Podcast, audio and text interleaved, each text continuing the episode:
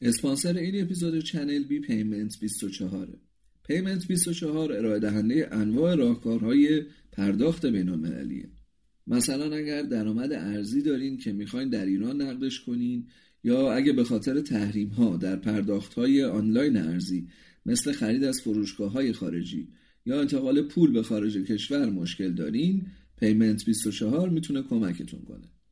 همچنین با پیمنت 24 می‌تونید ویزا و مسترکارد بگیرین یا بیت کوین یا ارزهای دیجیتال دیگر رو بخرین و بفروشین.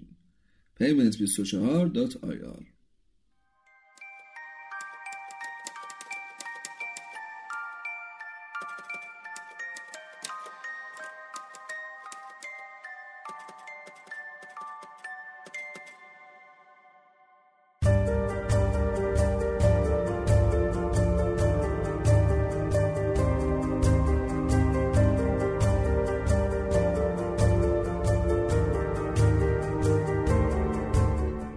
سلام.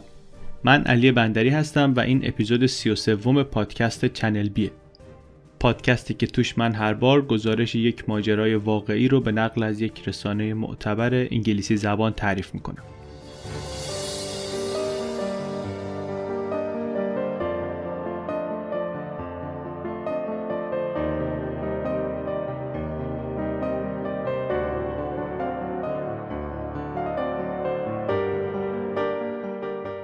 قبل از شروع یک اصلاحیه داریم دوباره روی اپیزود قبلی. چند بار توی داستان پرومتئا من اشاره کردم به دانشگاه ایالتی میشیگان که این اشتباه دانشگاه ایالتی مونتانا درسته. ما گفتیم تو قصه که اینا مونتانا زندگی می‌کنن ولی مخفف اسم این دو دانشگاه یکیه MSU و ما موقعی که گوگل می‌کردیم کم دقت کردیم و اشتباهی اینطوری شد. فرق این دوتا ایالت و این دوتا دانشگاه از قرار معلوم زیاده. خیلی تذکر دادن. از همون لحظه اول که اپیزود منتشر شد آمدن گفتن که آقا میشیگان چه مونتانا. ولی دیگه دیر شده بود. اینم زیاد بود. زیاد تکرار شده بود. نمی‌شد که تمیز درش آورد و عوضش کرد. عذرخواهی می‌کنیم به خاطر این اشتباه و ممنونیم از اون چند نفری که تذکر دادن. دقت خیلی زیاده دیگه. خیلی خوب دقت می‌کنن. همه میگن اشتباه. مرسی. اما قصه امروز.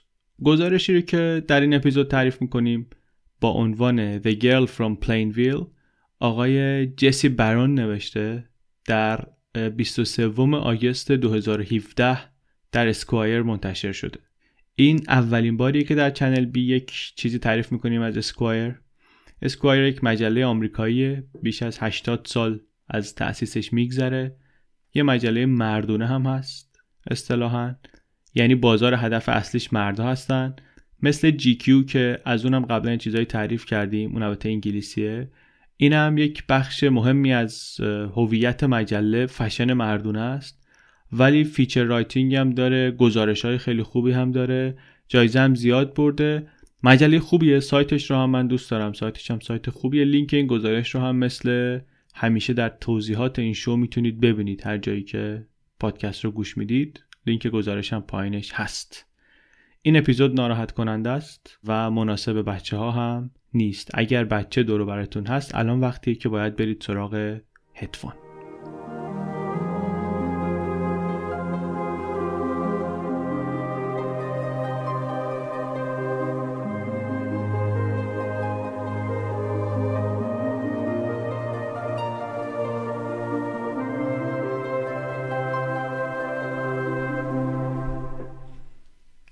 همه چیز از فوریه 2012 شروع شد.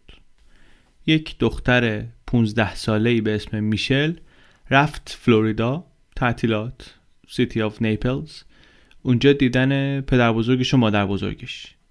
یک پسری به اسم کانراد هم آمده بود دیدن عمه بزرگش که چند تا خونه اون طرفتر زندگی می‌کرد. بر حسب تصادف. تصادف میگیم چرا؟ چون که اینا اتفاقا توی یه شهر زندگی می‌کردن این پسر و دختر. حالا که تعطیلات رفته بودن هم رفته بودن یه جایی که خیلی نزدیک هم بودن. اونجا با هم دیگه آشنا شدن.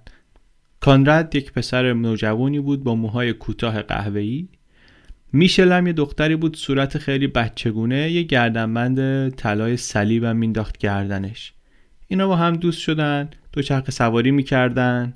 تو خیابون میگشتن این تمساح کوچولوها که میآمدن تو خیابون رو تماشا می‌کردن. خوش میگذشت بهشون. بعد که برگشتن خونه خواهر کنراد به مادرش گفتش که مامان کنراد با یکی آشنا شده. حالا جالبه اینا با اینکه هر دو ماساچوست زندگی می‌کردن ولی اونجا اصلا همدیگه رو نمی‌شد که ببینن. اصلا امکان نداشت به همدیگه برخورد کنن. به خاطر اینکه بچههایی که در پلین ویل زندگی می‌کنن اهالی ساوت کوست رو زبر و زمخت و اینطوری می‌بینن. یه خرده هم حرفشون بی ربط به تفکرات نژاد پرستانه نیست. پلین ویلی ها سفیدن مثل برف سفیدن. در حالی که ساوت کوستی های خورده ای متنوع ترن اصطلاحا. حتی یکی از همتیمی های میشل دختره میگفتش که ما حتی تو ورزش با اینا بازی نمی‌کنیم.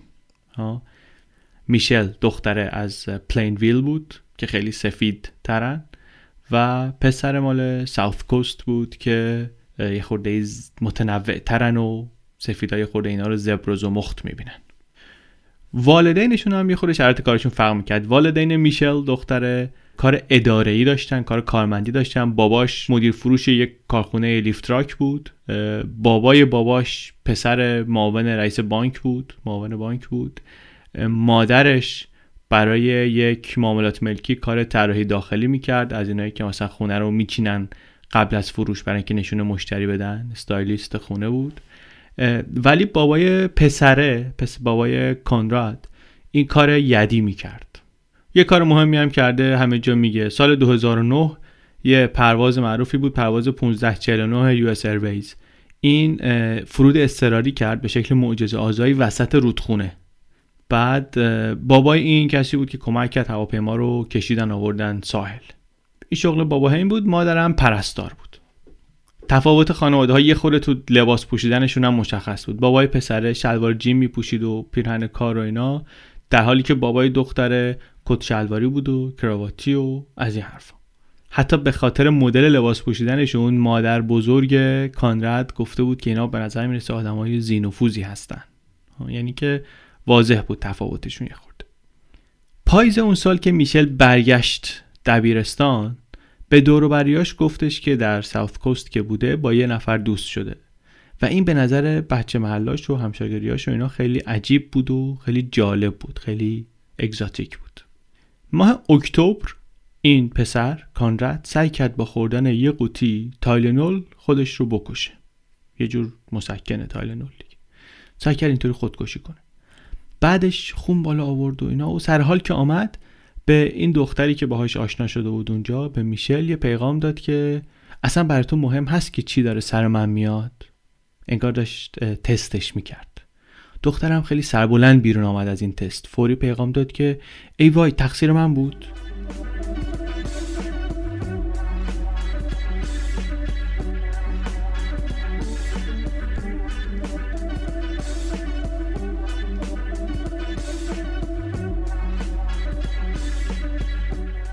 یکی از بزرگترین لذت هایی که یک پسر نوجوان می‌تونه ادعا کنه اینی که یه دختری نگرانش باشه. کانرد این حس رو اون لحظه کرد چون جوابی که میشل داد بهش منجر شد به اعترافات بیشتر. گفت پسره که معده من به خاطر این تایلنول داغون شده. دختره گفتش که منم به خاطر اختلالات خوردن و اینا کبد داغونی دارم. پسر گفت من در بیمارستان که بودم شیطان رو دیدم. دختره گفت شیطان یه بارم خزیده در تخت من و بهم گفته که میرم به جهنم. پاییز اون سال برای میشل دختره یه خورده سخت گذشت. اوایل تابستون با تیم سافتبال می‌رفت مسافرت. سافتبال یه ورزشی مثل بیسبال توپش بزرگتر زمینش کوچیکتره ساده تره اوایل که آمده بود بهش می‌گفتن بیسبال زنان هستن. چون بیسبال نمیذاشتن زنان بازی کنن ولی اینو بازی می‌کردن. این دخترم میشل هم سافتبال بازی می‌کرد. اول تابستون اون سال با تیم سافتبالشون می‌رفتن مسافرت. با یه دختری به اسم آلیس خیلی صمیمی شد. انقدر که اینا دیگه نمی‌شد از هم جدا کرد. یه سفری هم داشتن رفتن مونترال. اونجا بقیه اعضای تیم که با هم می‌رفتن شام و می‌رفتن بیرون دوتا با هم دیگه بودن با هم شام میخوردن. آلیس هم فکر می‌کردیم میشل دختر با نمک که دختر مهربونیه از همدیگه خوششون آمده بود. از مونترال که برگشتن میشل دست کم هفته یه شب میموند خونه آلیس. با هم می‌رفتن پیاده روی توی استخر حیات پشتی میشلینا شنا می‌کردن. سه صبح دزدکی می‌رفتن تو حیات بسکتبال بازی می‌کردن. تا اینکه یهو بیخبر آلیس دیگه جواب پیغام های میشل رو نداد. نمی‌گفتم چرا. میشل برگشت به پسره به کانراد گفت که این ماجرای آلیس منو ناراحت می‌کنه افسرده می‌کنه. گفت نباید بذاری رو تاثیر بذاره. یه هفته بعد پسره از میشل پرسید که می‌خوای با هم بخوابی؟ میشل گفت آره ولی الان نه بذار باشه واسه بعد. پاییز اون سال کانراد بهش گفت بخواد فرار کنه بره کالیفرنیا. منظورش این بود که تنهایی می‌خواد بره. میشل گفتش که منم میام معلومه که باهات میام. خیلی دور کالیفرنیا خیلی دوره 68 هزار کیلومتر راه از اینجا مثلا. من نمی‌تونم انقدر ازت دور باشم. کانراد گفت چرا نمی‌تونی؟ گفتش که می‌خوام بیام باهات می‌خوام بیام زندگیمون رو عوض کنیم با هم باشیم خوشبخت بشیم از این حرف. این بود تا زمستون سال 2014 زمستون 2014 کانراد از مدرسه اخراج شد اخراج موقت از این اخراجای تعلیقی به اتهام دعوا. همش دعوا می‌کرد دعوا می‌گرفت اصلا خانواده به نظرشون آمد که خوبه بفرستنش پیش یکی از دوستای نزدیکش. رفت فیچبرگ پیش یکی از دوستاش که خیلی هم نزدیک بودن و خیلی وقت با هم مثلا میگذروندن ولی اشتراکشون واقعا زیاد نبود. با هم می‌رفتن بیسبال با هم ویدیو گیم بازی می‌کردن. ولی همین. یعنی کل این برنامه که خانوادهش مثلا فکر کرده بودن و چیده بودن و اینا خیلی فایده ای نداشت. کانراد تو همون جا که بود به مادرش پیغام داد که یه خواب راحت نکردم من اینجا. همش مضطربم افسردم. نمی‌دونم چرا نمی‌تونم بیادم معمولی باشم. به دختره میشل هم پیغام داد که من راحت نیستم و اینجا دوباره دارم احساس افسردگی می‌کنم. انگار همه چی عوض شده. جوان اون سال میشل یه مشکل بی اشتهایی عصبی داشت برای مداوا کردن این رفت بیمارستان. به کانراد گفتش که تو هم بیا اونجا افسردگی تو اونجا درمان کن. گفت بیا اینجا بستری بشی اینا برات خیلی خوبه. با هم, هم می‌تونیم به هم کمک کنیم برای مشکلاتمون غلبه کنیم. فکر کن بهش. خودت همینجوری خوب نمیشی. فرقم نمی‌کنه. هر چقدر هم حالا به خودت تلقین کنی. تو هم مثل من کمک لازم داری. لازم آدمایی که می‌دونن چطوری مشکلت رو حل کنن در درمان بهت کمک کنن. کانراد قبول نکرد این حرفو. و سه هفته بعد به میشل گفتش که من می‌خوام خودم رو بکشم. گفت بیا مثل رومئو و جولیت بشیم. گفت آره من خیلی دوست دارم جولیتت بشم. گفت پسره که آره ولی می‌دونی که آخرش چی میشه. گفت گم شو بابا نمی‌خوایم بمیریم که. اصلا خندهدار نیست جوک نیست که. من فکر کردم عشق و عاشقی رو میگی. گفت پسره که آره می‌دونم. شوخی بود. سر به سرت داشتم میذاشتم.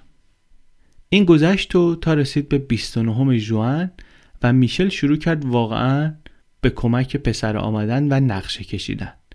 نوشت برای کانراد که نظرت در مورد اینکه خودتو حلق‌آویز کنی چیه؟ یا اینکه چاقو بزنی به خودت. فرداش گفت چرا وایتکس نمی‌خوری؟ کانراد هم خیلی با اشتیاق تو این بحثا شرکت می‌کرد. این می‌گفت هرچی می‌گفت این جوابشو می‌داد. یه سری وبسایت هم پیدا کرده بود که توش احتمال موفقیت روش های مختلف خودکشی رو با هم مقایسه می‌کردن. یه بار نوشت واسه دختره که مونوکسید کربن یا گاز هلیوم؟ چون که من می‌خوام خودم رو از اکسیژن محروم کنم. اینطوری می‌خوام بمیرم. نگرانم بود نگرانیش نگرانی برای ترک کردن خانواده بود. میشل بهش گفتش که ببین اگه مثلا خواهر کوچیکه من میمرد من یکی دو هفته خیلی قصه میخوردم ولی بعدش تموم می‌شد. بعد گفتش که تو بمیری واسه من یادداشت می‌ذاری. سوم ژوئیه کانراد به میشل گفتش که من دیگه می‌خوام این کارو بکنم. فردا صبح که بلند شد دوباره پیغام فرستاد میشل عصبانی شد. گفت داری سر به سر من می‌ذاری هی داری عقب میندازی بعد دوباره شروع کرد راه حل پیشش گذاشتن. گفتش که شلیک گلوله به سر 99 درصد احتمال مرگ داره. دار زدن 89 درصد. بعد گفتش که مونوکسید کربن بهترین گزینه است اگر که وقتی ماشین روشنه توی ماشین خوابت ببره. کانراد نگران بود که مونوکسید کربن وارد بدن امدادگرایی بشه که ممکنه بخوام بیان کمکش کنن و به اونا آسیب بزنه. میشل گفتش که چیزی نمیشه. کانراد گفت تو ذهنم دارم میگردم ببینم کجا برم این کارو بکنم. نکنه قبل از اینکه مثلا بمیرم یکی پیدام کنه. گفت دختره که بهتر چرت و پرت بار من نکنی که من می‌خوام این کارو بکنم و اینا بعد عمدن بری یه جایی که بیان بگیرنت. بعد گفتش که بعد از اینکه مردی من می‌تونم به بقیه بگم که دوست دخترت بودم. گفت آره باش می‌تونی. ما همه جزئیات مکالمات اینها رو از کجا می‌دونیم؟ از خوندن پیغام هایی که اینا با هم رد و بدل کردن. از خوندن تکست هاشون شب دوازدهم ژوئیه کانراد یه پمپ آبی رو که از انبار پدر بزرگش بلند کرده بود برداشت. سوار وانتش شد. از پارکینگ خونه مادرش آمد بیرون. رفت تو محوطه پشت فروشگاه کیمارت پارک کرد. دم غروب بود. دو بار تلفنی با میشل حرف زد و همین. بعد از ظهر فرداش بابای کانراد زنگ زد به مادرش به مادر کانراد. و گفت که دور وانت پسرمون نوار زرد کشیدن.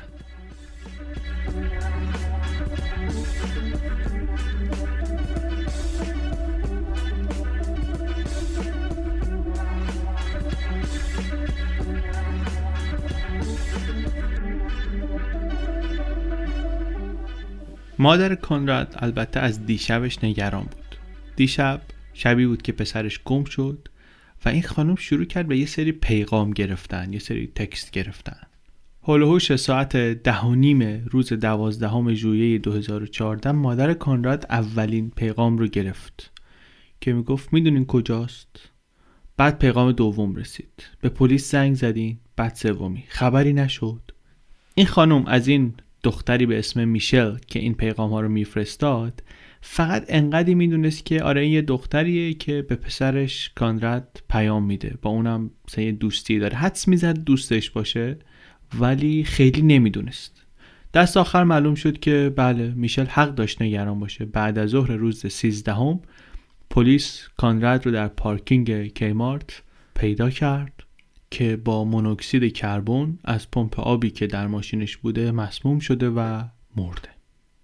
چند روز بعد پدر کانراد یک دفتر خاطرات سیمی توی خونش پیدا کرد که پسر توش رمز آیفون و لپتاپش رو نوشته بود. چند تا یادداشت خودکشی هم نوشته بود. یکیشون خطاب به میشل بود.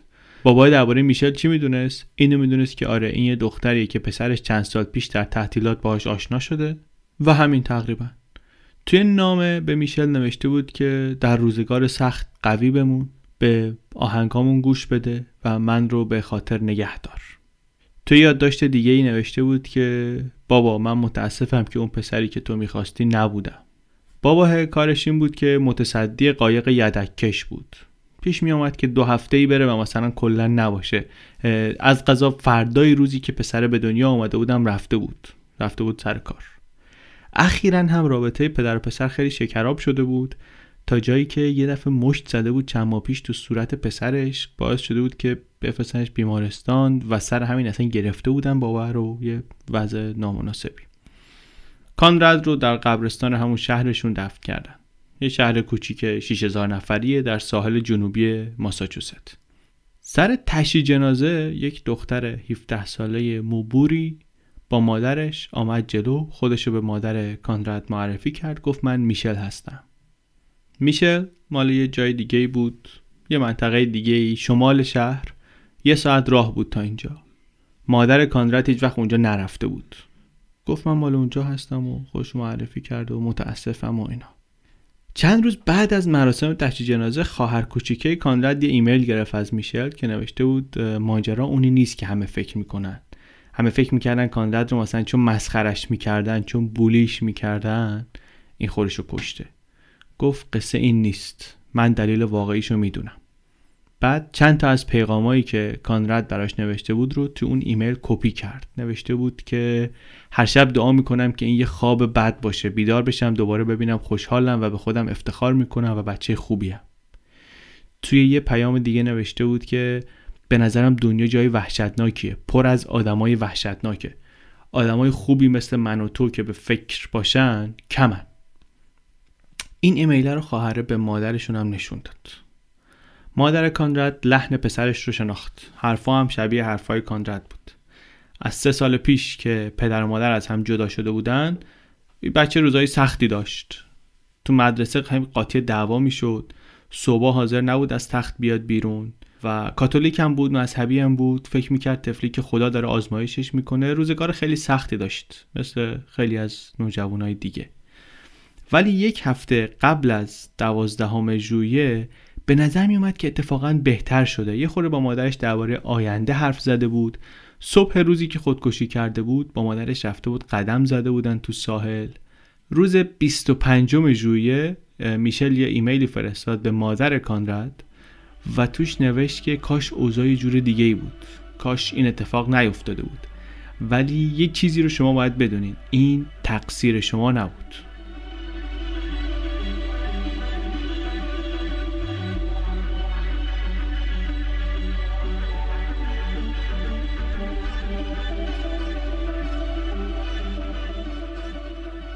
در ایالت ماساچوست اینطوریه که اگر جنازه متوفا نه بلافاصله بعد از فوت بلکه بعد از یک مدتی کشف بشه به عنوان جنایت حل نشده در نظر گرفته میشه و معمولا پلیس پرونده رو حتی اگه شده سرسری دنبال می‌کنه پیگیری می‌کنه.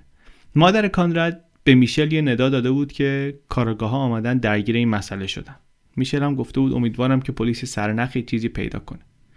ماه اوت مادر میشل به مادر کانراد پیغام فرستاد که از کارگاه خبری نشد. من هر روز به فکر شما و خانوادهتون هستم به فکر کانراد هستم. من خیلی قصه می‌خورم. هم واسه شما و هم واسه دختر خودم واسه میشل که تا جایی که یک دختر 17 ساله می‌تونه عاشق کانراد بود واقعا. یه شبم مادر کانراد مادر پسر متوفا خواب دید که میشل به یه دوست صمیمی کانراد در افسردگیش کمک کرده. خیلی خواب خوبی بود براش. وقتی بیدار شد تعریف کرد خوابو برای دختره. یک ماه می‌شد که پسرش مرده بود و این مادرم قبول کرده بود که میشل از اون چیزی که اول فکر می‌کرده به پسرش نزدیکتر بوده. بالاخره بچه های 18 ساله یه چیزهایی رو از والدینشون پنهان می‌کنن. جلوی این اتفاق غیر منتظره و سخت تابستون سال 2014 عشق و عاشقی با میشل دیگه واقعا اتفاق مهمی حساب نمی‌شد برای این مادر مخصوصا الان. گذشت و ماه سپتامبر شد و مدرسه ها باز شد و دانش آموزا همه دیدن که میشل بابت مرگ غمانگیز کسی که می‌گفت دوست پسرمه خیلی شکسته خیلی گرفته است. روز 13 سپتامبر فردای روزی که قرار بود کانراد 19 ساله بشه میشل یک مهمونی گرفت به یادش و یه پولی جمع کرد برای مثلا کمک به پیشگیری از خودکشی و از اینجور کارا. دخترها اومدن دور رو گرفتن کرده بودنش سوژه عکاسی ولی بعضی هم یه خورده گیت شده بودن. یکی از همتیمی های فوتبالش میگفتش که قبل از ماجرای خودکشی این وقتی که از کانراد حرف می‌زد هیچ وقت نمی‌گفت دوست پسرم می‌گفت دوستم. چی شد حالا که مرده یهو شد دوست پسرش؟ حالا خورده بریم ببینیم که این میشل چجور آدمی بود اصلا چجور دختریه. واسه میشل یک خصوصیت اگر می‌خواستی بگی این بود که این بیوقفه و بیرحمانه خوشحال و خوشبین بود. از این خجست دلها. از اینایی که اگه بهشون خوبی می‌کردی انقدر ازت تشکر می‌کردن که گیج می‌شدی. اگر ناراحتت می‌کرد پنجاه بار ازت معذرت خواهی می‌کرد. بعد می‌گفت ببخشید که انقدر معذرت خواهی می‌کنم. تا جایی که میشه تصور کرد دیگه خوب و مهربون و اینا. توی این گروه های دوستی هم که بچه ها داشتن این عضو هیچ گروهشون نبود. ولی یه فازی داشت که گاهی یهو خیلی افراطی به یکی توجه نشون می‌داد. بیرون مدرسه هم خیلی با کسی نمیجوشید. حتی از دوستاش بگه کسی خیلی تحویلش نمی‌گرفت. سال اول دبیرستان خیلی وزن کم کرد انقدر که دیگه از تیم سافتبال آمد بیرون. و یه دوستش میگه که این همش اون اعتماد به نفسی رو می‌خواست که می‌دید بقیه دارن یا فکر می‌کرد بقیه دارن. دخترای دیگه دخترای محبوب مدرسه اینا بیرون کار می‌کردن. مثلا تو بستنی فروشی کار می‌کردن یا می‌رفتن زود گواهینامه رانندگی می‌گرفتن. می‌رفتن میومدن این ولی مثلا گواهینامهش رو دیر گرفت که باعث می‌شد از اونی هم که هست بچه تر به نظر برسه. یکی از همکلاسیاش میگه خیلی ساده بود خیلی بی تجربه بود. انگار از اینایی بود که والدینش بیش از حد مراقبت کردن ازش بیش از حد توجه کردن بهش. اینطوری بزرگ شده. چند ماه بعد از خودکشی کانراد یه روزی که میشل بعد از مدرسه منتظر بود باباش بیاد دنبالش یه آقای آمد پیشش خودش معرفی کرد گفت من کارگاه پلیسم. یه آدم خیلی قد بلندی بود جلوی میشل که 162 سانت قدشه خیلی هم قول به نظر می‌رسید. گفت بهش که من موبایل کانراد رو چک کردم و دیدم آخرین کسی که شب خودکشی تماس داشته باهاش شما بودی. میشل خیلی آروم و معدب جوابشو داد و خیلی گفت آره من می‌تونم کمک کنم و اینا. آره اون شب هم صحبت کردیم. به من گفت کسی نیست کمکش کنه. بعد تلفن یهو انگار قطع شد. من فکر نمی‌کردم چیز مهمی باشه. کارگاه گفت من مجوز تفتیش تلفن شما رو دارم. گفت اه تلفنمو می‌خوایم ببرین باش. بعد بهم پسش میدین. یه شماره چیزی از خودتون میشه به من بدین. گفتش که نه لازم نیست. شماره اینا لازم نیست. تلفن گرفت ازش و عکس lock screen گوشیش عکس پسره بود عکس کانراد بود. بعد بابای میشل از راه رسید دخترش رو برداشت. و در حالی که کارآگاه دنبالشون میامد رفتن خونه. رفتن خونه خونشون توی محله آروم و بی سر و صدایی یه خونه سه خوابه است توی کوچه بنبست معمولی. در عرض یک ساعت میشل داوطلبانه پسورد لپتاپش رو داد fucking fuck 47 و پسورد موبایلش هم داد و همه چی داد به پلیس. پلیس وقتی که این text های اینها رو بازیابی کرد جمعا شد 317 صفحه مدرک پرونده. نویسنده از قول مادر کانراد میگه که اینا همدیگه رو حد اکثر 4 5 بار دیده بودن کلا. این 317 صفحه پیام در واقع همه داستان رابطه ایناست و با کمک همین پیام است که نویسنده گزارش آمده پازل این گزارش رو تکمیل کرده و برای ما اینطوری نوشتدش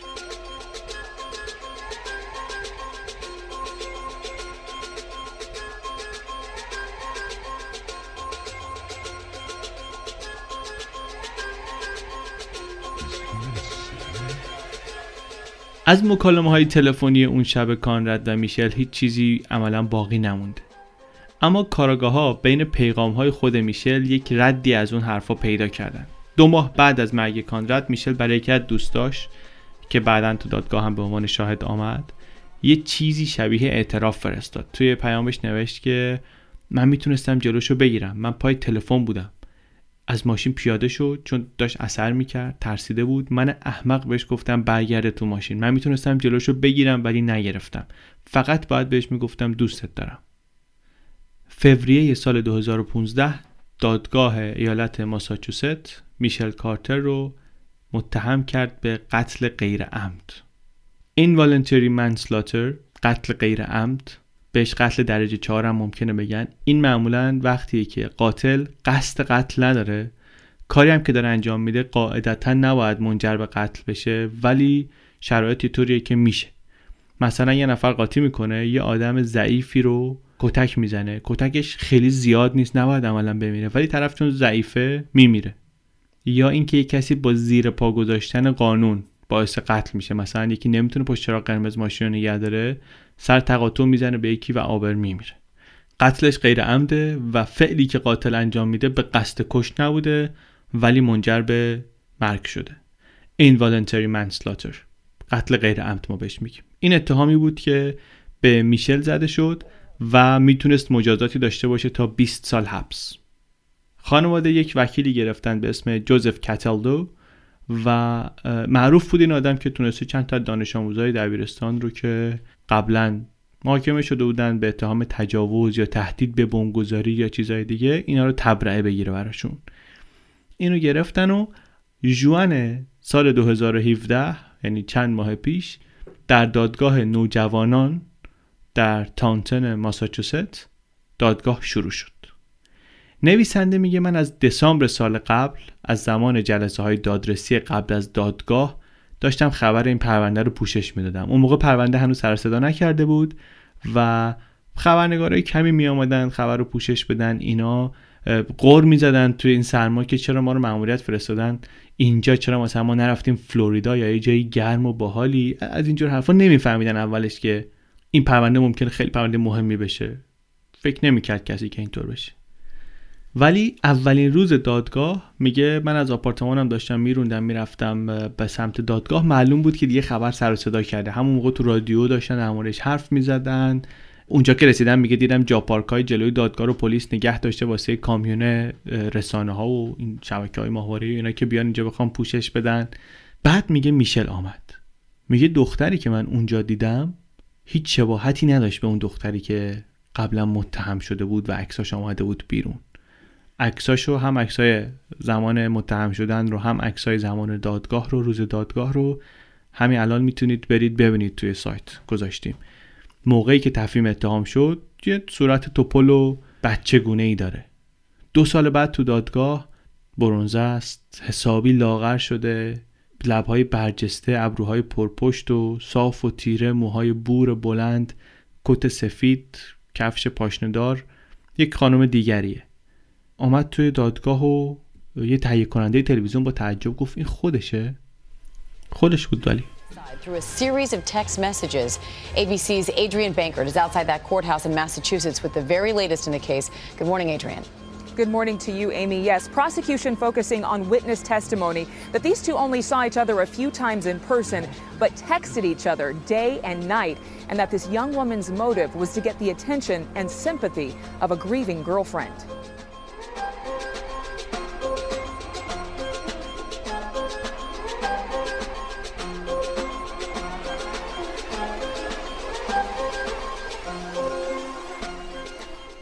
در بهار با 2500 دلار وسیقه نقدی آزاد بود و داستانش هم افتاده بود سر زبون ها و دیگه مردم همه دربارش حرف می‌زدن و از این حرف جو عمومی هم خیلی به نفع میشل نیست. بعضیا میگن این اصلا شیطانه. این خیلی پلیده. بعضیا میگن که هیچکی تو این شهر ازش خوشش نمیاد. یه هم کلاسیش میگه که نگفتم مثلا مشکل روانی چیزی داره ولی چطور یه نفر می‌تونه همچین کاری بکنه؟ خلاصه جف خیلی علیهشه طبیعتا. دادگاه هم آمد و برای هیئت منصفه برای اعضای هیئت منصفه یک پرسشنامه 13 صفحه آماده کرد. کلی سوال یک سوال مهم هست سوال 43 می‌پرسید که فکر می‌کنید یک نفر بتونه از طریق کلمه و فقط از طریق کلمه جنایتی رو مرتکب بشه. هیئت منصفه تازه داشت سر شکل می‌گرفت که وکیل میشل آمد یه تغییر عجیبی داد در روند کار. گفت که متهم از حق خودش برای داشتن هیئت منصفه چشم پوشی می‌کنه. یعنی تصمیم گیری رو می‌ذاره بر عهده قاضی. قاضی که قاضی لارنس مونیز یک معلم سابق زبان انگلیسیه. دبیر سابق زبان انگلیسی. قاضی از میشل پرسید که شما این کار رو به اراده خودت انجام میدی؟ میشل یک نگاهی کرد به وکیلش اونم به نشانه تایید سر تکون داد. میشل گفت بله جناب قاضی. گفت خیلی خوب. هیئت منصفه رو فرستاد خونه و حالا جالبم هست. جایگاه هیئت منصفه که خالی شد عکاسه رفت تونست قاضی رو راضی کنه که آقا اینجایی که به ما دادید تو راه رو من نمی‌تونم درست متهم رو ببینم. اگه میشه من برم تو این جایگاه خالی شده هیئت منصفه بشینم که بتونم بدون مانع عکس بگیرم از میشل. عکس گرفته عکس های خوبی هم گرفته فیلم های خیلی خوبی هم هست. عکس رو می‌ذاریم توی سایت. معاون دادستان منطقه. برای اینکه قاضی رو متقاعد کنه که اتهام قتل غیر عمد به میشل وارده اینطور استدلال کرد که یک آدم معقول می‌دونسته که اقداماتی که داره می‌کنه منجر به جراحت قابل توجه یا مرگ ممکنه بشه. این خانم کیتی ریبرن خیلی آدم باهوشیه. 43 سال است. سریع حرف می‌زنه. پوست روشنی داره و موهای قهوه‌ای و وکلای تسخیری که پشت سر من نشسته بودن نویسنده میگه که اینا با هم پچ پچ می‌کردن که got juice. این خیلی قابل به نظر می‌رسه. این می‌تونه قاضی بشه. آدم مسلطی هم هست. در این بازی های طولانی و با برنامه خیلی کارکشته است. عاشق جریان داستانهایی هم هست که هدفشون اوائلش مبهمه. ولی در نهایت کم کم معلوم میشه منظور چیه. توی سوال جوابش توی دادگاه هم همین همین روال رو دنبال می‌کرد. وقتی سوال می‌کرد از مادر کانراد سوالاش رو اول از خودکشی کانراد در سال 2012 شروع کرد. که بعضی هم فکر میگن اینطوری که این داره سوال می‌کنه به نفع متهمه. چون داره نشون میده که کانراد به هر حال قصد داشته بمیره و اگه پای میشل هم وسط نبود این کارو می‌کرد.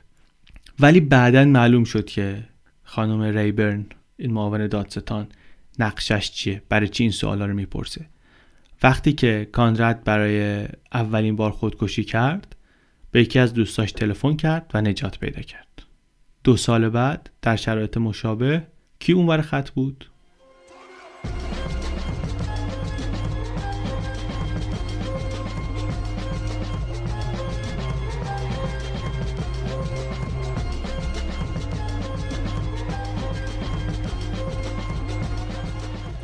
تیم دادستانی کلا بیشترین تکیهشون روی همین پیام های پیدا شده در گوشی میشل بود.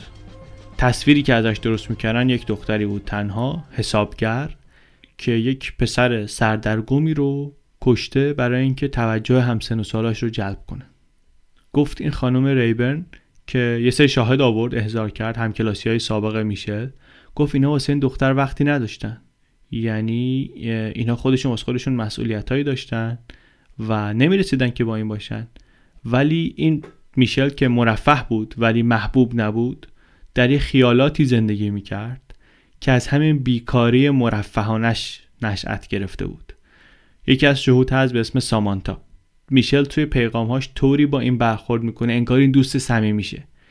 ولی سامانتا و یه دختر دیگه میگن که ما دوست صمیمی همدیگه ایم نمیشه. از یکی دیگه از دخترها پرسیدن که شما هیچ وقت بیرون مدرسه با میشل قرار میذاشتین؟ با هم میگشتین؟ آخر هفته جایی می‌رفتین؟ گفت نه. من فکر نمی‌کنم هیچ وقت یادم نمیاد رفته باشیم. همون هفته خودکشی یه شب سامانتا و یه دوست دیگهش لکسی اینا خونه میشل مونده بودن. ازشون پرسیدن چیز خاصی از اون شب یادتون هست؟ گفتن که نه هیچ چیز خاصی یادمون نیست. بعد خانم ریبرن رفت سراغ حوادث روز دهم ژوئیه. ساعت سه بعد از ظهر اون روز میشل پیغام داد به دوستش سامانتا که کانرد گم شده و انگار خبر ندارن کجاست. کمتر از سه ساعت بعد به اون یکی دختر لکسی پیغام داد که کانرد گم شده و نتونستن پیداش کنن. اما روز دهم ژوئیه کانرد هنوز گم نشده. نه دقیقه قبل از اینکه میشل پیغام بده به سامانتا کانرد بهش گفته بود دارم میرم فروشگاه. سی دقیقه بعدش گفته بود راستی خیلی دوستت دارم. اون روز بعد از ظهر و فرداش میشل همینطوری داستان میبافت. ساعت پنج نیم از سامانتا پرسید ممکنه یه موتور جنراتور یه جوری بتونه آدمو بکشه؟ ساعت یازده اون شب لکسی از میشل پرسید کانرد پیدا شد یا نشد. سه دقیقه بعد دختره به کانرد پیغام داد که به هم خبر بده کی این کارو می‌کنی. دو دقیقه بعد از این پیغام به لکسی جواب داد که نه هنوز پیدا نشده. دارم امیدم به زنده بودنش رو دیگه از دست میدم. خانم ریبرن اعتقاد داشت که پیغامایی که روز دهم و یازدهم ژوئیه میشل میفرستاد به سامانتا و لکسی تمرین نمایش اصلی بوده. می‌گفت هدف این دختر کلا جلب توجه بود و می‌خواست مطمئن بشه که مرگ کانرد این تاثیر رو داره این کار رو براش می‌کنه. برای همین تمرین می‌کرد. روز دوازده ژوئیه کانراد هنوز مردده. میشل بهش پیغام میده که یا این کار رو باید بکنی یا من برات کمک می‌گیرم. کمک می‌گیرم یعنی منظورش اینه که کمک برای درمانت می‌گیرم. کانراد گفت که امروز این کارو می‌کنم. گفت قول میدی؟ گفت قول میدم. کجا برم؟ گفت قولتو نمی‌تونی بشکنی یا قول دادی. برو توی پارکینگ خلوت. ساعت 6 و 28 دقیقه کانراد زنگ می‌زنه به میشل. 42 دقیقه و 46 ثانیه صحبت می‌کنن. ساعت 7 و 12 دقیقه میشل زنگ می‌زنه به کانراد. این که تماس 46 دقیقه و 35 ثانیه است. ریبرن اشاره می‌کنه خانم معاون دادستان که 15 دقیقه طول می‌کشه که مسمومیت با مونوکسید کربن باعث مرگ بشه. موبایل کانراد رو با باتری تموم شده تو وانتش پیدا کردن. برای همین نتیجه که می‌گیره خانم اینه که احتمالا در طول تماس دوم مرده پسره. صبح روز بعدش میشل پیغام میده به کانراد که کاری کردی؟ کانراد من خیلی دوستت دارم لطفا به هم بگو که اینا همه شوخی بود. خیلی متاسفم من فکر نکردم جدی میگی. من احتیاج دارم به لطفا جوابمو بده. برات کمک می‌گیرم که بهتر بشی. ما با هم پس این مسئله برمیایم ولی اینا همه وقتی که دوازده ساعته که پسر دیگه مرده. بمونیز به قاضی گفت این خانم ریبرن که این پیغام های به ظاهر نگران هدفشون اینه که روی این کارا سرپوش بذارن. اینا همه سیاکاریه. دو روز بعد میشل برای سامانتا یه داستان دیگه سرهم کرد. گفت اون موقعی که خودشو کش داشتم باش حرف می‌زدم. من شنیدم که از درد گریه می‌کنه. باید می‌دونستم که یه کاری باید بکنم. بعد سامانتا مثلا بهش دلداری می‌داد که نه تقصیر تو نیست. تو حرفای آخرش دیگه ریبرن واقعا اشکی سیر از تماشاچی ها رو در آورد. گفت که آیا کانرد داشت درباره خودکشی تحقیق می‌کرد؟ بله. سوالهایی داشت. در ذهنش سوالهایی داشت. چیزهایی بود که می‌خواست حلشون کنه. زندگی ما اینطوری نیست که هر روز که از خواب بلند میشیم مثل یک لوح سفید باشیم و هیچی تو ذهنمون نباشه. اون چیزایی که دیروز اتفاق افتادم خاطرش با همون هست و روی امروزمون تأثیر می‌ذاره. ولی هر روز که زنده ایم این فرصت رو داریم که دوباره شروع کنیم.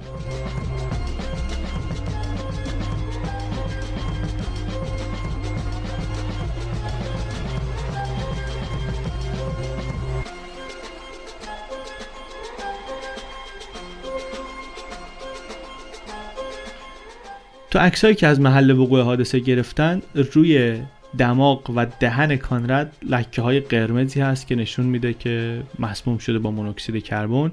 عینک آفتابی رو چششه یه تیشرت باستون استرانگ تنشه که اون موقع برای حمایت از قربانیان بمبگذاری ماراتون بوستون میفروختن.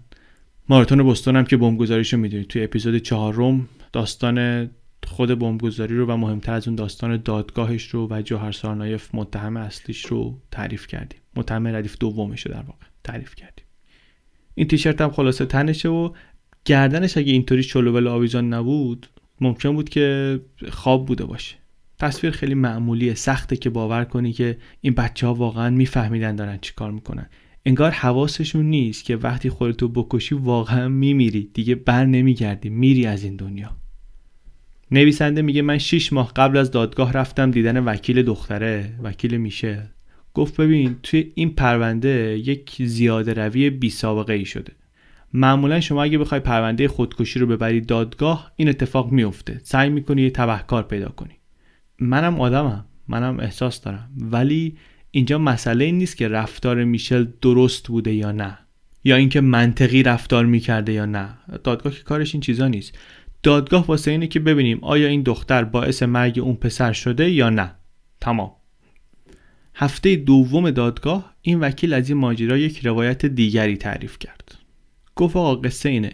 یه پسری به اسم کانرد دختری به اسم میشل رو وارد محلکه خودکشیش کرد. این پسر در کار خودکشی بود. بعد حالا این دختر رو هم واردش کرد. یه نمونه از search هایی که کانرد در گوگل کرده رو مثلا من به شما بگم. خودکشی توسط پلیس. منظورش اینه که مثلا آدم جلوی پلیس عمدن یک موقعیتی درست کنه که پلیس مجبور بشه بهش شلیک کنه. مثلا کسی رو تهدید مسلحانه کنه به پلیس شلیک کنه از اینجور کار. یا گوگل کرده بود راه های مردن از طریق غرق شدن. اینا قبل از اینه که با میشل آشنا بشه. بعدم به حاضران در دادگاه گفت یادمون باشه متهم پاش رو در محل وقوع جرم نگذاشته اصلا. خیلی دور بوده اصلا از اون محل. در واقع کاری که کرد قانونی بودن اتهام رو اومد به چالش کشید. هیچ قانونی در ماساچوست خودکشی رو جرم کیفری نمی‌دونه. یعنی خودکشی یه کار قانونیه. همکاری در یک کار قانونی هم نمی‌تونه جرم باشه. آزادی بیان البته یک محدودیت هایی داره. مثلا نمیشه کسی رو تهدید کرد. ولی میشل که کانراد رو تهدید نکرده که. بعد این آقا آمد یک شاهد مهمی صدا کرد. صبح روز دوازده جوان یک آقای دکتر 81 ساله قد کوتاه و توپلی که معمولا در پرونده های روان داروشناسی به عنوان متخصص میاد شهادت میده وارد دادگاه شد. یا آقای به اسم پیتر برگین. یک فرضیه این آقای دکتر مطرح کرد که بهش می‌گفت مسمومیت غیر عمدی گفت که این میشل خیلی دختر مهربونی بود. این دوست داشترین آدم دنیاست. همش می‌خواد به مردم کمک کنه. وقتی کمک می‌کنه به مردم میشه خود خودش. آوریل سال 2014 یک دکتری برای این دختر 5 میلی گرم داروی ضد افسردگی سلکسا تجویز کرد. طبق شهادت آقای دکتر این دارو به این طبیعت کمک رسان این دختر آسیب زده. یه طوری که وقتی که داره به کاندرد در خودکشی کمک می‌کنه خودشو قانع کرده که اینم یه جور کمک کردن به دیگرانه. وکیل که داشت سوال می‌کرد از این شاهد از این آقای دکتر نماینده دادستان ریبرن یک نسخه از کتابچه راهنمای تشخیصی اختلالات روانی Diagnostic and Statistical Manual of Mental Disorders گذاشته روی میزش. یک کتابی مخففش به اسم DSM معروفه.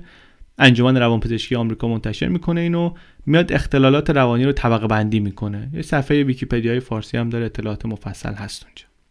وقتی که نوبت سوال های نماینده دادستان شد این کتاب یک کیلو نیمی رو بلند کرد و گفتش که اون بخش مربوط به مسمومیت غیر عمدی رو میشه به من نشون بدین. گفت دکتره که صفحه چنده؟ گفت اون بخش مسمومیت غیر عمدی رو عرض کردم اونو میشه نشون بدید. گفت این این یه عبارت قانونیه. قاضی گفتش که در این کتاب DSM نیست یعنی گفت نه در این کتاب نیست. قاضی گفت خب سوال بعد. بعدا البته این آقای دکتر برگین گفت که این مسمومیت غیر عمدی بر اساس یک سری شرایط بالینیه که اونها در DSM آمدن. این کراس اگزامینیشنی که این وکیل می‌کرد و سوالایی که از این آقای دکتر برگین می‌کرد یه خود کار دکترا رو خراب کرد. یه جوری بود انگار این دکتر خیلی عشق اینو داشت که تاریخ دقیق بده واسه اتفاقا و این اطمینان زیاد یه خود درد سرساز شد. مثال جالب می‌زنه نویسنده میگه مثل کسی که کارشناس دینی پایان جهان باشه مثلا و قرار درباره این حرف بزنه که این دنیا از نگاه دینی چطور تمام میشه و این حرفها بعد بیاد با قطعیت تاریخ بده. بگه بله جهان در فلان روز فلان سال تمام خواهد شد. دیگه آدم نمی‌تونه خیلی جدیش بگیره دیگه. اینم خیلی تاریخ می‌داد دقیق. بعد که وکیل هی سوال پیچش می‌کرد هی از قطعیت تاریخی که داده بود کم می‌شد. مثلا واسه اون مسمومیت غیر عمدی اول می‌گفت با قاطعیت دوم ژوئیه. بعد می‌گفت یک بازه زمانی هل و مثلا دوم ژوئیه. بعد این تغییر لحن در صحن علنی دادگاه در جایگاه شهود تاثیر خوبی نداره تصویر خوبی نمی‌سازه از آدم. بعد ماجرا انقدر پیشرفت که تو دادگاه خندیدن بهش. ریبرن نماینده دادستان آمد اشاره کرد به یه تکستی به یه پیامکی که میشل فرستاده بود واسه دوستش سامانتا و توش نوشته بود که پیغامای من به کاندرد رو خوندن کار من تمومه. خانوادهش ازم متنفر میشن و ممکنه من برم زندان. بعد دکتر گفت که بله این نشونه روشنی از بیگناهی این دختر. اینجا دیگه جایی بود که تماشاچی ها میخندیدن به آقای دکتر. خود نویسندم میگه که من بعد از اینکه حرفای برگین رو در جایگاه شاهد شنیدم اصلا نتونستم تصور کنم که کسی به نظر تخصصی ایشون اعتماد کنه. سوالی که برام پیش اومد این بود که وکیل میشل چرا اینو انتخاب کرده واسه شهادت؟ از میشل و پدر مادرش چند بار درخواست کردم واسه مصاحبه که اینا قبول نکردن. ولی میگه بعدا توی نامه ای که پدر میشل به دادگاه داد من جواب این سوال رو پیدا کردم که چرا اینو معرفی کردن. میگه بابا میگه من اعتقادم اینه که داروهایی که دختر من مصرف می‌کرد روی وضعیت روانیش تاثیر گذاشته بود و باعث شده بود نتونه فرق خوب و بد رو درست تشخیص بده. این یعنی این داروی سلکسا واقعا اینجوری بوده که حداقل بر پدر و مادرش کارای این دختر رو توجیه می‌کرده. مسمومیت غیر ارادی که این آقای دکتر می‌گفت انگار یه اسم دیگریه که اینا روی دوران نوجوانی گذاشتن. یه نیروی خارجیه که میاد به زندگی فرزند شما حمله می‌کنه و بدون کنترل شما جهتش رو تغییر میده. مامان میشل به نویسنده میگه که کانراد یک نوجوانی بیش نبود. بچه بود. طفل بود. خیلی هم آسیب پذیر بود. دخترها پسرای جوان رو راحت قانع می‌کنن راحت تحت تاثیر قرارشون میدن چون پسرا نمی‌تونن احساساتشون رو بروز بدن آسیب پذیرن از این نظر. باز یه حاشیه کوچولوی دیگه من برم. اگر از کسایی هستید که همه اپیزودهای قبلی رو شنیدید ممکنه الان شما هم مثل من یاد ین سورینگ بیفتین وقتی این حرفو می‌زنه. اونم قصهش طوریه که انگار یه دختری که خیلی دوستش داشته در اوایل جوانی قانعش کرده به انجام کاری که هنوز که هنوز الان داره تاوانش رو میده. داستانش رو توی اپیزود روابط خونی تعریف کردیم.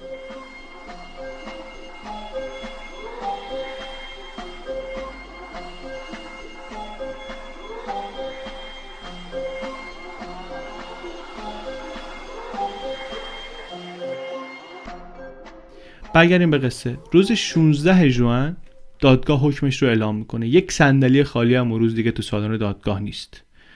میشل آمد یه بلوز صورتی پوشیده طرح نیلوفر آبی. قاضی شروع می‌کنه به حرف زدن. همون اول میگه که دادستان ایالتی ثابت نکرد که این پیغام های متنی منجر به مرگ کانرد شده باشه. وکیل خیلی مصمم و قاطع دستش رو انداخت گردن میشل. میشل یه چیزی در گوش وکیلش گفت. بعد صورتش رو با دستاش پوشوند به نظر می‌رسید داره حق حق می‌کنه. ولی در ادامه حرفهای قاضی مونیز رفت سمت و سوی دیگری. گفت که تقریبا 200 سال پیش یک زندانی در زندان همشایر متهم شد به اینکه مسبب قتل زندانی سلول بغلی وکیل دختره دهنش بازموند چشاش کوچیک شد. خود میشل هم خودش رو جمع جور کرد. گفت بله سال 1815 یه بابایی در زندان قرار بود این اعدام بشه. شب قبل از روزی که قرار بود در ملای عام دارش بزنن این خودش رو تو سلول خودش دار زد. بعدا نگهبان ها به هیئت منصفه گفتن که یه سارق خورده پای آفتاب دزدی سلول کناری بود. این آدم رو بهش گفت که تو چرا می‌ذاری معمور اعدام واسه کشتن دستمزد بگیره؟ خودت قال قضیه رو بکن. و بیرحمانه اینو وادارش کرد به اینکه خودشو بکشه. مسئولیت مرگ بر عهده این آقاست توی اون پرونده دویست سال پیش قاضی به هیئت منصفه گفته بود که اینکه اون بابا رو می‌خواستن اعدام کنن جرم این متهم رو سبک نمی‌کنه. مجرم هرچند محکوم به اعدام تا آخرین لحظه حیاتش به امید دلخوشه. که حالا فرداش می‌خوام بکشنش یه قصه دیگه است. از این قصه قاضی مونیز اینطور نتیجه گرفت که اینکه کانرد وقت دیگری به زندگی خودش ممکن بود پایان بده این تأثیری روی حکم این دادگاه نداره. این دادگاه مستقل از این قضیه باید رأی بده. میشل که می‌دونست کانرد در وانتشه هیچ اقدامی نکرد. نه به پلیس تلفن کرد نه به خانواده پسره نه به مادرش نه به خواهرش. حتی با اینکه چند روز قبل تلفنشون رو از پسره گرفته بود به هیچ کدوم اینا زنگ نزد. یک کلمه به خودش نگفت از ماشین بیا بیرون.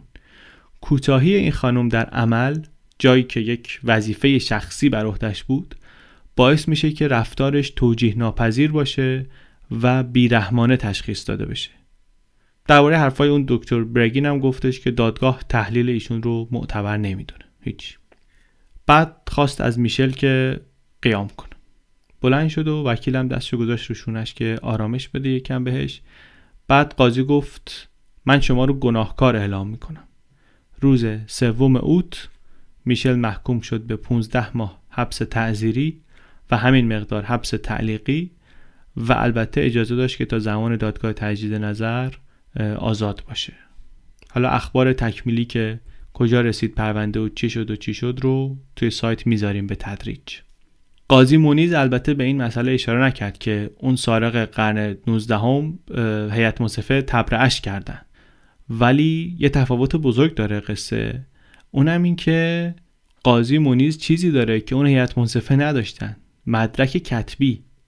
روبروی این قاضی یکی از اعضای نسلی نشسته که انگار زیر دوران بلوغش و مکالماتی که داره یه کاغذ کاربن گذاشته دیجیتالی همشو داره ثبت می‌کنه.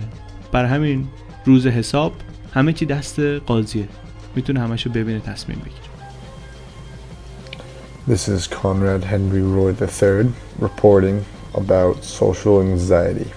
Now I know, I know, I know, I know, I know.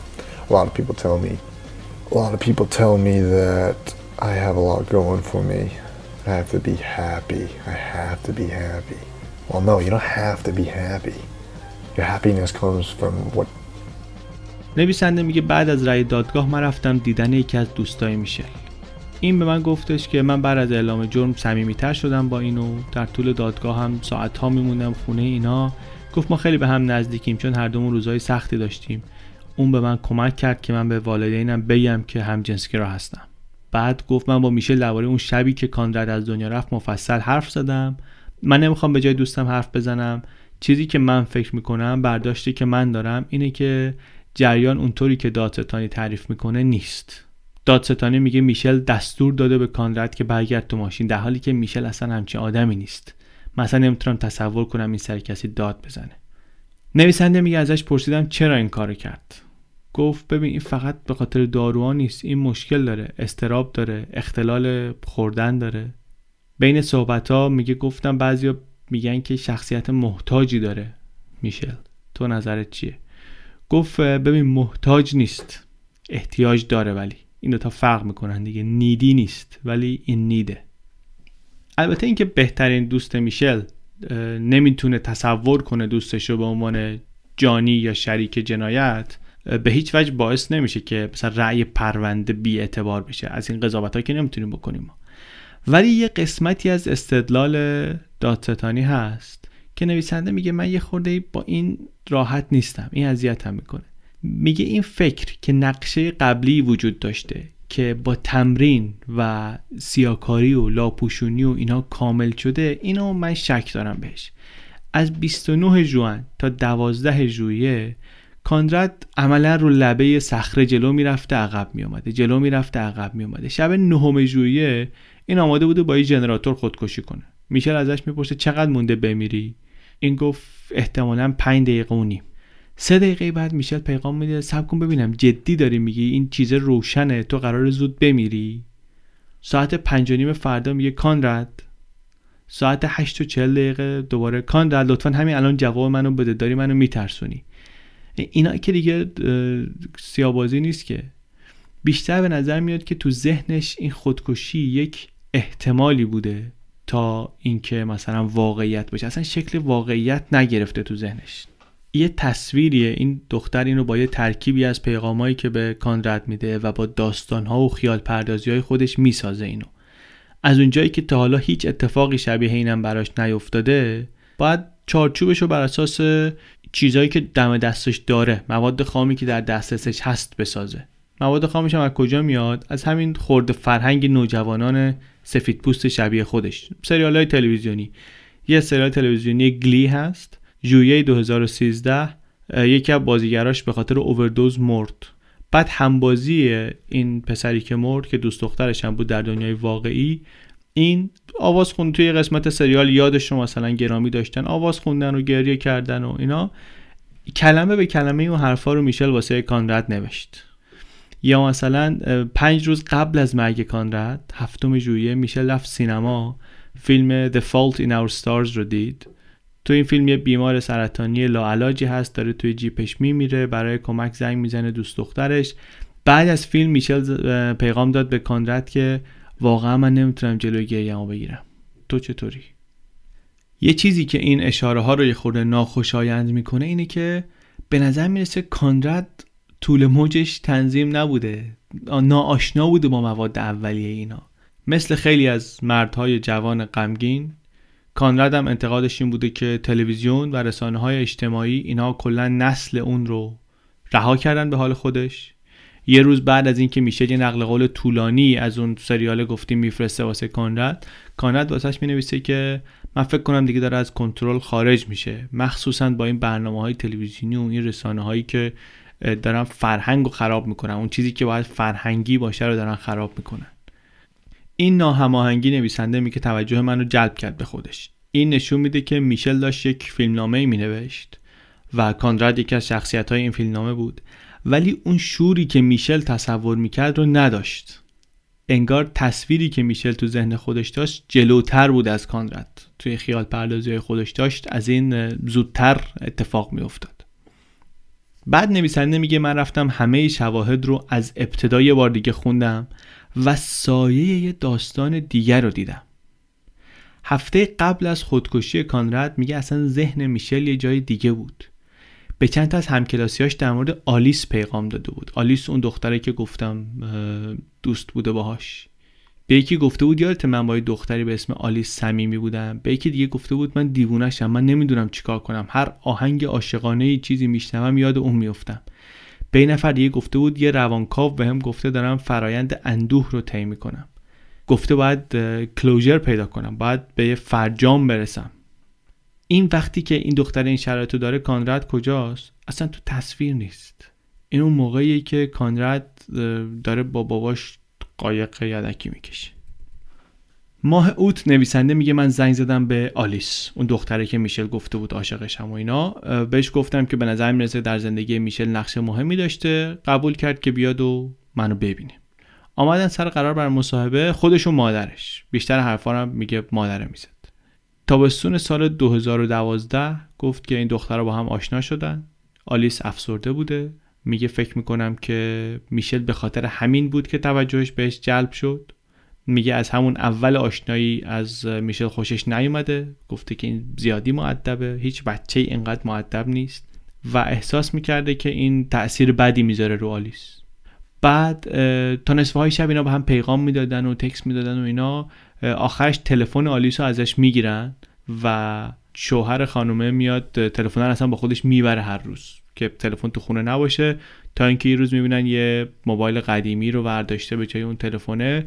و میگن که خیلی خوب دیگه تنبیه میشی به جز برای مدرسه از خونه نمی‌تونی بری بیرون. تا پاییز اون سال آلیس خیلی تو فیسبوک با میشل وقت میگذرونه. بعد مادر آلیس فکر می‌کنه میشل با این گیری که دیگه به آلیس داده شورشو در آورده. میگه ممنوعه دیگه با هم حق ندارید حرف بزنید. یه مدت بعد فهمید آلیس account جدید درست کرده. و اونطوری دارن حرف می‌زنن. گفتش که خیلی خوب هر ارتباطی با هم دارید دیگه تموم میشه اینجا. به هیچ عنوان اجازه نیست. و دیگه اینجا آلیس چاره ای نداره به جز اطاعت. یک سال بعد یه پاکت بدون اسم آدرس فرستنده برای آلیس میاد در خونه. مادر پاکت رو وا می‌کنه می‌بینه سه صفحه دستنویس یه ابراز علاقه و این حرفا. فکر می‌کنه کار میشل نامه رو قایم می‌کنه. تا بعد از اعلام جرم و دادگاه و اینا نامه رو نشون آلیس هم نمیده. این نامه رو یه نفر دیگه هم تایید کرده که همچی چیزی وجود داره ولی نویسنده میگه من نامه رو ندیدم کسی به من نشون نداد. بعدها میشل وقتی درباره دوستیش با آلیس حرف می‌زد عبارت های رومانتیکی هم استفاده می‌کرد و گفت آلیس اولین کسی بوده که من بوسیدمش و اینا. ولی نویسنده میگه من وقتی که به آلیس و مادرش گفتم اینا هر دو انکار کردن گفتن که ما هیچ وقت رابطه فیزیکی با هم نداشتیم اینا رو این دختر خودش در برده نویسنده میگه از آلیس پرسیدم که از اینکه دوست صمیمی سابق تو تو دادگاه می‌بینی احساساتی نمیشی؟ گفت نه ناراحت نمیشه میگه مادر دست به سینه نشسته بود کنارش و هر جوابی دختر می‌داد اصلا حضور مادر رو حس می‌کردی. برداشت من من علی بندری از این چیزی که آخر گزارش نویسنده داره میگه اینه که یه چیزایی بین این میشل و آلیس بوده و این فکر می‌کنه که می‌تونه کمک کنه این چیزها به باز کردن کلیدی که فکر می‌کنه در این قصه هست. ولی مادره نمی‌ذاره که اطلاعات از اونجا در بیاد. بر همین خیلی قصه باز نشده اینجا. حالا شاید بعدا چیزهای بیشتری در بیاد. آخر گزارش رو نویسنده اینطوری میبنده. میگه که آخرین راه نجاتی که برای کنرد وجود داشته احتمالا تماس تلفنی بوده که میشل ساعت هفت و دوازده دقیقه باهاش گرفته. همون تماسی که دادستانی میگه که توش دختره بهش گفته برگرد تو ماشین. اون تماس ساعت هفت و پنجا و هشت دقیقه قطع میشه. و حرف دادستانی اینه که تا اون موقع یعنی تا هفت و پنجا و هشت دقیقه میشل می‌دونسته که کانرد دیگه مرده. اما نویسنده میگه من وقتی شواهد رو بررسی کردم می‌بینم تماس های دیگه ای هم میشل اون شب گرفته که تو دادگاه حرفی از اینها نیست. و اینا رو وقتی من کنار هم می‌ذارم تصویر تو ذهن من یه جور دیگه شکل می‌گیره. میگه هفت و پنجا و نه دقیقه میشل دوباره زنگ زد به کانرد 21 ثانیه زنگ خورد بعد رفت روی voicemail. بعد دوباره 8 و دو دقیقه زنگ زد. voicemail. 8 و 4 دقیقه 8 و 6 دقیقه 9 و 15 دقیقه 9 و 17 دقیقه 9 و 40 دقیقه 9 و 49 دقیقه. همه voicemail ساعت 10 و 22 دقیقه تکست داد به خواهر کانرد گفت که می‌دونی کجاست؟ که همین تکست رو خواهر رفت نشون داد به مادرش. در مجموع میگه میشل بعد از ساعت 7 و 58 دقیقه 28 بار تلفن کرده به پسره.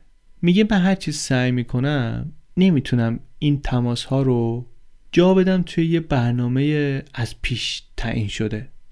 میگه این تماس ها به نظرم خیلی ناامیدانن خیلی آشفتن.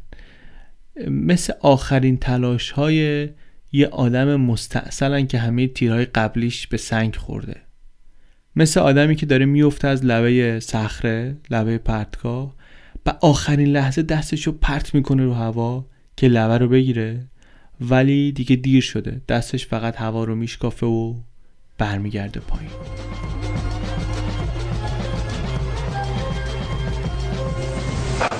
Ms. Carter, please stand. This court, having reviewed the evidence and applied the law thereto, now finds you guilty on the indictment charging you with the involuntary manslaughter of the person Conrad Roy III. This court further finds that the Commonwealth has proven beyond a reasonable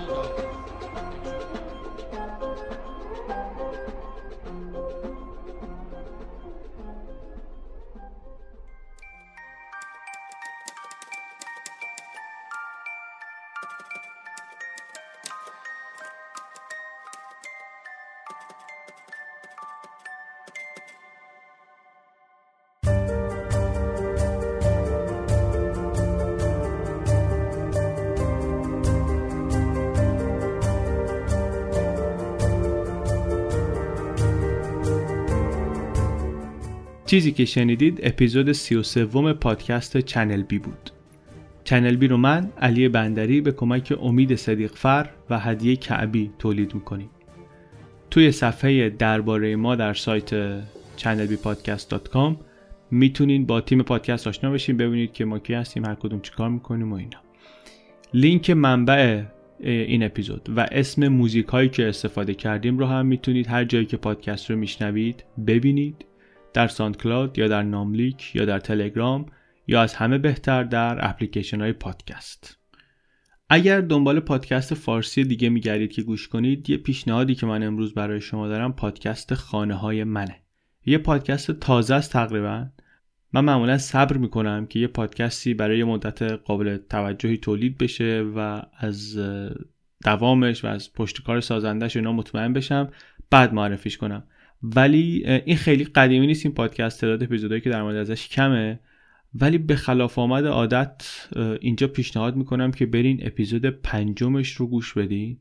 اسم اپیزود هست یحیی اپیزودی که من همین هفته پیش شنیدم و تاثیرگذارترین اپیزود پادکست فارسی که من تا حالا شنیدم.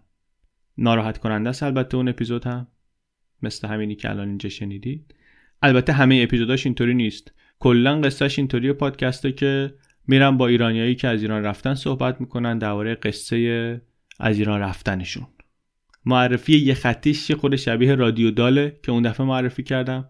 ولی اگه گوش برید می‌بینید که فازش کلا فرق می‌کنه. یه فرقش اینه که سازنده های این پادکست ایران نیستن برعکس سازنده رادیو دال که خودش ایرانه.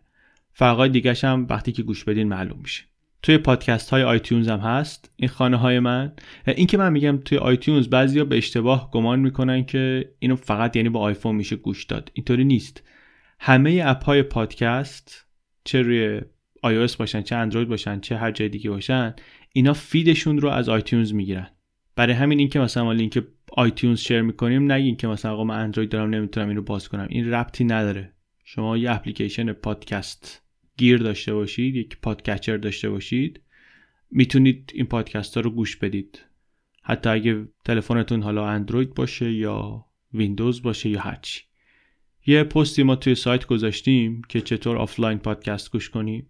اونجا توضیح دادیم قدم به قدم که اگر تلفن اندروید دارید یا ویندوز دارید چه اپلیکیشنی استفاده کنین چه آدرسی کجا بزنین و چطوری پادکست ها رو اونطوری گوش بدید.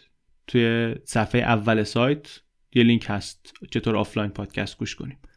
اون دستورالعمل اگه قدم به قدم دنبال کنید کمکتون می‌کنه. حرف iTunes شد. اگر account iTunes دارید یک review ی هر چند کوتاه بنویسید واسه پادکست لطفا. دو کلمه سه کلمه یا حتی فقط یه نمره ای بدید یه ستاره ای بدید. این خیلی کمک می‌کنه به اینکه پادکست بیشتر دیده بشه و بیشتر شنیده بشه و ما خوشحال تر بشیم. یه نکته هم اینجا درباره یه چیزی که من اول اپیزود سیوم گفتم. درباره پرونده منندز ها من اونجا گفتم که دادگاه صحنه رقابت روایت های مختلف از یک رویداد و هر کی روایت بهتری ارائه کنه برنده میشه. یه چیزی شبیه این گفتم. توی این چهل اپیزود پادکستی که در اومده تا حالا از چنل بی این یکی از معدود حرفایی که من از خودم زدم و بعدا متوجه شدم که این یکی هم نباید می‌زدم. بهتر بود که اصلا نمی‌گفتم چنین چیزی رو چون حرف سطحی و نادرستیه. آقای حسن کاشفی آمد کامنت گذاشت توی سایت و توضیح داد که چرا این حرف حداقل به این شکل کلی که من بیانش کردم حرف غلطیه. جزئیات آموزنده ای داره توضیحاتی که نوشته می‌تونید تو سایت ببینید. مختصرش اینه که فقط در یک نوع نظام حقوقی نظام حقوقی کامان لا که توش شما هیئت منصفه داری که درباره اصل مجرم بودن یا نبودن تصمیم می‌گیرند یا در یک نوع از پرونده ها که پرونده های حدی پرونده های خاصیه مثل دفاع مشروع یا قتل عمد یا قتل غیر عمد یا تعرض جنسی. توی ایناست که شاید بشه این حرف رو زد که آره روایت ها میاد و مهم میشه و اینا. اونجا هم تازه اون تصویری که ما از سریالا داریم که انگار دادگاه واقعا یه جایی که میان ما قصه تعریف می‌کنن و هر کی قصهش چفت و بستش بهتر باشه برنده میشه تصویر هالیوودیه. تصویر دقیقی نیست. تصویر گول زننده ما شاید این کامنت رو در قالب یک پست بذاریم توی سایت. یه توضیحاتی هم بهش اضافه کنیم که کاملتر بشه و بهتر دیده بشه. شاید دیگرانی هم بخوننش و چیزی یاد بگیرن. خلاصه حرف اشتباهی بود من نباید می‌زدم و بابت این هم عذرخواهی می‌کنم. ممنون از حسن کاشفی که همت کرد و وقتی چیز اشتباهی شنید وقت گذاشت و غلط ما رو توضیح داد. ممنون از زهرا شمس.